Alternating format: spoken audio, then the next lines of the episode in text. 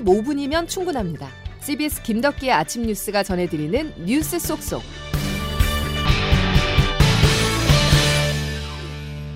여러분 안녕하십니까? 3월 20일의 김덕기 아침 뉴스입니다. 한일 정상회담 이후 뒷말이 무성합니다. 일본 언론들이 연일 정상 간의 대화 내용을 보도하고 있는데요. 어제는 산케이 신문이 기시다 총리가 일본군 위안부 문제와 후쿠시마 수산물 규제 철폐를 언급했다고 전했습니다. 청구서가 하나씩 늘어나는 분위기인데요. 대통령실은 일본 언론들이 왜곡을 하고 있다면서 유감을 표했습니다. 첫 소식 양승진 기자입니다. 대통령실은 독도와 위안부 문제에 대해서 논의가 없었다고 강조하면서 일본 언론의 왜곡 보도에 대해 외교 당국에서 유감을 표시하고 재발 방지를 당부했다고 밝혔습니다. 아무 근거 없이 보도하고 사실이 아닌 걸로 밝혀지면 슬그머니 빠지는 게 일본 언론의 행태라며 불쾌감을 드러내기도 했습니다. 앞서 일본 정부 고위 관계자는 지난 16일 정상회담 직후 독도와 위안부 합의, 후쿠시마산 수산물 수입 규제, 2018년 초계기 레이더 갈등 문제를 기시다 후미오 총리가 회담에서 거론했다고 브리핑했습니다. 민감한 사안이 의제로 논의되진 않았더라도 기시다 총리가 일방적으로 거론했을 가능성도 제기됐습니다. 하지만 대통령실은 후쿠시마 수산물 문제나 초계기 레이더 갈등 문제에 대해서도 어떤 얘기가 오갔는지 공개할 수 없다고 밝혔습니다. 그러면서 한일 정상회담의 성과를 강조했습니다. 한일 관계 개선 및 협력에 관해 국민들께서 체감할 수 있도록 각 부처는 후속 조치에 만전을 기해달라고 당부했습니다. 회담 내용을 놓고 한일 정부가 진실 공방을 벌이는 모양새가 됐는데도 정부가 정확한 사실관계를 밝히지 않아 논란을 키우고 있다는 지적도 나옵니다. CBS 뉴스 양승길입니다. 시간이 갈수록 국내 분위기는 험악해지고 있습니다. 삼전도 굴욕, 조공, 일본 하수인, 용산 총독의 아련 등 거친 표현들이 정치권에서 쏟아지고 있는데요. 조텐 기자 나와 있습니다. 조 기자. 네. 자, 먼저 일본 언론을 보겠죠. 네. 왜 자꾸 정상 간의 대화 내용을 흘리는 겁니까? 네, 정상 간 회담은 양국 간 민감하고 긴밀한 내용들이 담겨 있기 때문에 서로 합의된 것 외에는 공개를 안 하는 것이 원칙이고 그게 국가 간 신뢰이고 예의라고 할 수 있습니다. 예. 그렇다면 이걸 모를 리 없는 일본은 왜 이렇게 결례를 하면서 언론에 흘린 것인가 의문이 들 수밖에 없는데요. 그러니 까요. 외교적 계산에 따른 결과로 보입니다.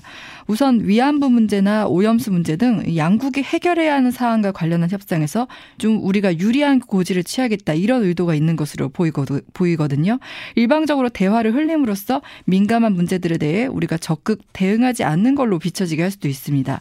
또 다른 이유는 이제 4월에 일본의 참의원 보궐선거가 있는데 일본의 집권 자민당 입장에서는 우리가 한국에 꺼려하는 것도 얘기를 꺼내고 적극적으로 해결하려 한다 이런 메시지를 일본 국민에 전하는 측면이 있습니다. 예. 그러니까 한일 관계 개선도 개선이지만 일본 자신들의 입장에서는 독도 영포, 영토 수복을 위해 노력하고 있다는 메시지를 국내용으로 던진 것으로 보입니다. 어, 양국의 지지율만 봐도 분위기를 조금 알 수 있을 것 같은데요. 네, 양 국가에서 이뤄진 여론조사를 통해 한일 회담의 성적표를 확인할 수 있는데요. 예. 우선 국내의 경우 몇몇 여론조사에서 윤석열 대통령의 국정 수행에 대한 긍정 평가는 2, 3주 사이 하락세를 보 이고 있습니다. 그 하락세의 주된 이유로 한일 강제징용과 관련 제3자 변제안 또 한일 정상회담 등이 꼽힙니다. 반면 일본인들 3명 중 2명은 한일 정상회담에 대해 긍정적이라고 평가했습니다. 예. 그러니까 요미우리 신문이 지난 17일에서 19일 그러니까 한일 정상회담 직후 실시한 여론조사에서 국민 65%가 한일 정상회담에 대해 긍정적으로 평가했습니다. 부정적인 평가는 24% 그쳤거든요. 예. 또 우리 정부가 발표한 일제 강점기 강제동원 피해자 배상 해결책에 대해서도 58%가 긍정적으로 평가했고 부정적인 평가는 31%밖에 안 됐습니다. 예, 예. 우리 여론과는 완전 반대의 흐름입니다. 그러니까 일본 국민들 입장에서는 어떻게 보면은 우리 쪽에서 얻어낸 게 더 많은 게 아니냐 이렇게 평가한다는 거잖아요. 네, 그렇게 해석할 수 있습니다. 그러니까 기시다 후미오 총리에 대한 지지율도 전반적으로 상승세를 나타내는데 예. 특히 20%대를 기록하고 있던 마이니치 신문의 여론조사에서는 지난달보다 무려 7% 포인트 상승한 33%로 나타났습니다. 예. 어, 성과라고 말을 해야 될까요? G7 정상회의에 윤석열 대통령 초청을 받았습니다. 네. 기시다 일본 총리가 윤석열 대통령을 5월에 일본 히로시마에서 열리는 G7 정상회의에 초청한다고 밝혔습니다. 대통령실은 이번 G7 정상회의 초청을 한일 정상회담의 긍정적 결과다 이렇게 평가를 하고 있는데요. 예. 사실 한일 정상회담에서 어음만 받아왔다는 평가를 우리 받아온 우리 정부 입장에서는 G7 정상회의가 반전의 계기가 될 수 있습니다. 예, 예. 그 G7 정상회의 이후 G7 정상과 별도의 만남이 예상되는데 이때 한미, 한일 혹은 한미일 정상회담의 가능성이 있습니다. 사실 이번 한일 정상회담은 이 한일 정상 간 만남 자체가 목적이 아니라 다음 달 있을 한미 정상회담과 이후 한미일 정상회담을 위한 과정 중 하나라고 볼 수 있습니다. 예. 그러니까 이를 통해 고조화되는 북한의 위협 속에서 한미일 삼각공조를 더욱 굳건히 하겠다는 목적도 있고요. 또 경제적인 측면에서는 미국의 그 반도체 지원법과 인플레이션 감축법에 이해관계가 걸려있던 만큼 이 한일 관계 복원을 지렛대로 향후 한미 정상회담이나 뭐 한미일 정상회담을 통해 미국을 설득하겠다는 의지도 있기 때문이거든요. 예. 그래서 이제 정부나 여당은 지금 당장 한일 회담의 성과를 평가하기보다는 좀 지켜보자 이런 입장이기도 합니다. 알겠습니다. 그 결과를 평가하기에는 조금 더 시간이 필요하다. 예, 이 정도로 정리하겠습니다. 조태인 기자였습니다. 대통령실이 진화에 나선 것은 정상회담 내용만이 아닙니다. 근로시간 제도 개편안도 수습에 수습을 거듭하고 있는데요. 대통령실의 갈짓자 메시지에 주무부처의 스텝이 꼬였습니다. 윤석열 대통령은 청년 세대가 발끈하자 일주일에 60시간 이상 근무는 무리라고 했었는데 얼마 지나지도 않아 60시간 이상도 가능하다는 입장을 밝혔습니다. 김중호 기자가 보도합니다. 대통령께서는 연장 근로를 하더라도 주 60시간 이상은 무리라는 인식을 가지고 있습니다. 안상훈 대통령실 사회수석이 근로시간 개편과 관련해 지난 16일 가졌던 브리핑 내용입니다. 대통령실의 이런 입장은 채 일주일도 지나지 않아 다시 바뀌었습니다. 주 60시간 이상 근로는 무리라는 발언이 대통령의 가이드라인은 아니라는 겁니다. 대통령실 고위 관계자는 어제 기자들과 만나 대통령의 개인적 생각이었을 뿐 근로시간 개편 논의의 가이드라인을 주고자 하는 의도는 아니었다고 해명했습니다. 제도가 바뀌어도 급격한 장시간 근로를 할 가능성은 매우 낮다는 점을 강조하기도 했습니다. 윤석열 대통령이 지난 14일 고용노동부가 내놓은 근로시간 유연화 법안의 재검토를 지시한 이후 대통령실이 가진 관련 브리핑만 6차례, 하루에 브리핑을 두 차례 한 적도 있을 만큼 근무 시간 연장에 대한 여러 낙하를 진화하는 데 총력을 기울였습니다. 하지만 정부 부처 입법안의 재검토도 모자라 이제는 대통령실 입장마저 엇갈리면서 스스로 혼란과 불신을 자초하고 있다는 비난은 피하기 어려워 보입니다. CBS 뉴스 김중호입니다. 노동부 장관과 윤석열 대통령을 노동시간 계약과 관련하여 고발을 추진하고자 합니다. 죄명은 첫 번째 살인의 예비 음모죄 형법 220, 255조에 의거해서 일면 과로사를 조장하는 죄명. 민주노총은 윤석열 대통령과 이정식 고용노동부 장관을 살인 예비 음모 혐의로 고발하겠다고 밝혔습니다. 민주노총은 어제 기자회견을 열고 정부의 근로시간 개편안을 계약 안으로 규정하면서 전면 폐기가 답이라고 요구했는데요. 민주노총은 다음 달 19일 서울에서 결의대회를 노동절인 5월 1일에는 전국에 걸쳐서 조합원 20만 명과 함께 총궐기대회를 진행할 계획입니다. 글로벌 금융위기의 도화선이 될 수도 있던 스위스 2위 은행 크레딧 스위스가 가까스로 파산 위기에서 벗어났습니다. UBS가 정부의 지원을 받아 인수에 나섰는데요. 아시아를 시작으로 유럽과 북미로 이어지는 월요일 세계 증권 시장은 당의 블랙 먼데이를 피할 수 있었습니다. 하지만 급한 불만 껐을 뿐 미국과 유럽 중소은행의 위기 징후는 여전해 금융시장은 혼란한 모습을 보였습니다. 보도에 윤진아 기자입니다. UBS가 유동성 위기에 빠진 스위스 2위 은행 크레디트 스위스를 인수하는 과정은 금융 리스크 확산을 막기 위해 반드시 해야 한다는 일념을 보여주듯 일사천리로 진행됐습니다. 주주 동의 없이 인수가 될 수 있도록 절차가 간소화되고 국립은행이 유동성 지원을 해주는가 하면 정부가 크레디트 스위스의 국유화 가능성을 타진하기도 했습니다. 알랭 베르세 스위스 대통령입니다. 유동성 유출과 시장 변동성은 더 이상 필요한 신뢰를 회복할 수 없으며 신속하고 안정적인 솔루션이 절대적으로 필요함을 보여주었습니다. 큰 위기는 넘겼지만 시장의 불안은 여전합니다. 어제 하루 세계 주요 증시가 고꾸라졌습니다. 앞서 문제가 된 실리콘밸리 은행이나 크레디트 스위스와 비즈니스 모델 자체가 다른 국내 은행 주가까지 덩달아 타격을 받았습니다. 원유 가격은 어제 21년 12월 이후 가장 낮은 장중 가격을 기록한 반면 국제 금값은 지난해 3월 이후 가장 비쌌습니다.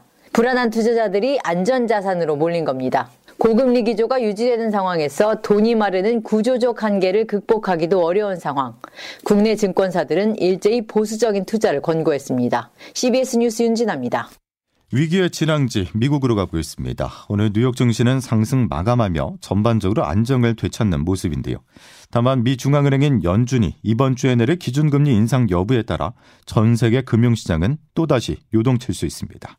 이 내용은 워싱턴에서 권민철 특파원이 보도합니다. 실리콘밸리 은행발 글로벌 은행 실패 도미노가 크레디트 스위스 구조를 위한 국제 공조 속에 일단 멈췄습니다. 조금 전 마감한 뉴욕 증시 3대 지수 0.4%에서 1.2% 상승했습니다. 독일, 프랑스, 영국의 유럽 주요 지수 모두 1% 안팎 뛰었습니다. 그러나 미국 또 다른 지방은행인 캘리포니아 거점의 퍼스트 리퍼블릭 은행 주가는 유동성 위기로 오늘 또다시 47% 추락했습니다. 은행 위기설 이후 90% 폭락하며 미국 금융 불안의 불씨를 살렸습니다. 미국 언론은 2차 구제금융이 추진 중이라고 보도했습니다. 다른 지방은행의 주식 회복이 타 업종보다 더딘 것도 투자자들의 불신을 반영했다는 분석입니다. 은행발 경기 침체 가능성도 나옵니다. 유동성 확보를 위한 은행의 대출 기피가 실물 경제에 악영향을 미칠 수 있다는 겁니다. 아마존의 경우 조만간 있을 불확실성을 이유로 몇 주 안에 9천 명 해고를 예고했습니다. 이 불확실성은 최소 모레 새벽 연준의 연방공개시장위원회까지는 이어질 걸로 보입니다. 금리 예측사인 페드와치는 이번 연준의 0.2%포인트 금리 인상 가능성을 77.5%로 예측했습니다. 워싱턴에서 CBS 뉴스 권민철입니다. 시진핑 중국 국가주석이 모스크바에서 푸틴 러시아 대통령과 만났습니다. 서로를 친구라고 부른 두 정상은 비공식 1대1 회담을 진행했는데요. 오늘은 공식 정상회담이 열립니다. 중국이 러시아에 무기 지원을 약속할지 세계 이목이 쏠립니다. 베이징에서 임진수 특파원이 전합니다. 시진핑 국가주석이 어제부터 2박 3일 일정으로 러시아 국빈 방문 일정에 돌입했습니다. 최근 3년임을 확정 지으며 장기 집권 체제에 돌입한 뒤 첫 해외 순방입니다. 어제 푸틴 대통령과 오찬 회동으로 공식 일정을 시작한 시 주석은 오늘 정상회담을 가집니다. 시 주석은 이 자리에서 러시아와 우크라이나 간 전쟁과 관련해 휴전 협상 등을 권하며 중재자로 나설 것으로 예상됩니다. 왕원빈 중국 외교부 대변인입니다. 중국은 우크라이나 사태와 관련해 객관적이고 공정한 입장을 견지하며 회담을 중재하는 데 건설적인 역할을 할 것입니다. 시 주석은 순방에 앞서 러시아 언론에 보낸 기고문을 통해 중국은 화해와 평화 협상을 촉진하기 위해 적극적으로 노력했다며 중재에 나서겠다는 뜻을 숨기지 않았습니다. 시 주석은 러시아 방문 뒤에는 젤렌스키 우크라이나 대통령과 화상회담을 진행할 것으로 알려졌습니다. 반면 미국을 비롯한 서방 국가들은 평화 중재는 고사하고 시 주석이 푸틴 대통령을 만나 러시아에 무기를 지원하지 않을까 전전긍긍하는 모습입니다. 베이징에서 CBS 뉴스 임진수입니다. 유엔 안전보장이사회는 현지 시간 20일 미 뉴욕 유엔 본부에서 공개 회의를 열어 북한의 최근 대륙간 탄도미사일 시험 발사 문제를 논의했지만 중국과 러시아의 반대로 별다른 성과를 내놓지는 못했습니다. 김덕기 아침 뉴스 함께하고 계십니다. 기상청 연결해서 오늘 날씨 알아보겠습니다. 이수경 기상 리포터? 네, 기상청입니다. 예, 미세먼지가 어느 정도인지 궁금합니다. 네, 절기상 춘분인 오늘도 수도권과 충남, 전북 등 대부분의 서쪽 지역은 공기질이 매우 나쁨 수준을 보이겠는데요. 아, 대기가 정체되고 또 외국에서 스모그까지 유입되면서 오늘 미세먼지 농도는 좋지 않겠습니다. 다행히 내일 오후에는 대부분 지역의 미세먼지 농도가 오늘보다는 좋아질 것으로 보이는데요. 오늘도 큰 일교차를 주의하셔야겠고 낮 동안에는 포근한 봄 날씨가 예상됩니다. 아침에는 어제보다 높은 기온으로 시작합니다. 하면서 서울은 현재 영상 5도 안팎인데요. 낮 기온은 어제보다 오르면서 대부분 20도를 웃돌겠습니다. 서울과 수원 21도, 대전, 대구 23도, 광주 24도 예상되고 있는데요. 중부 지방을 중심으로 오늘 대체로 맑겠고 제주도는 내일까지 비가 예상됩니다. 날씨였습니다. 화요일 김덕기 아침 뉴스는 여기까지입니다. 고맙습니다.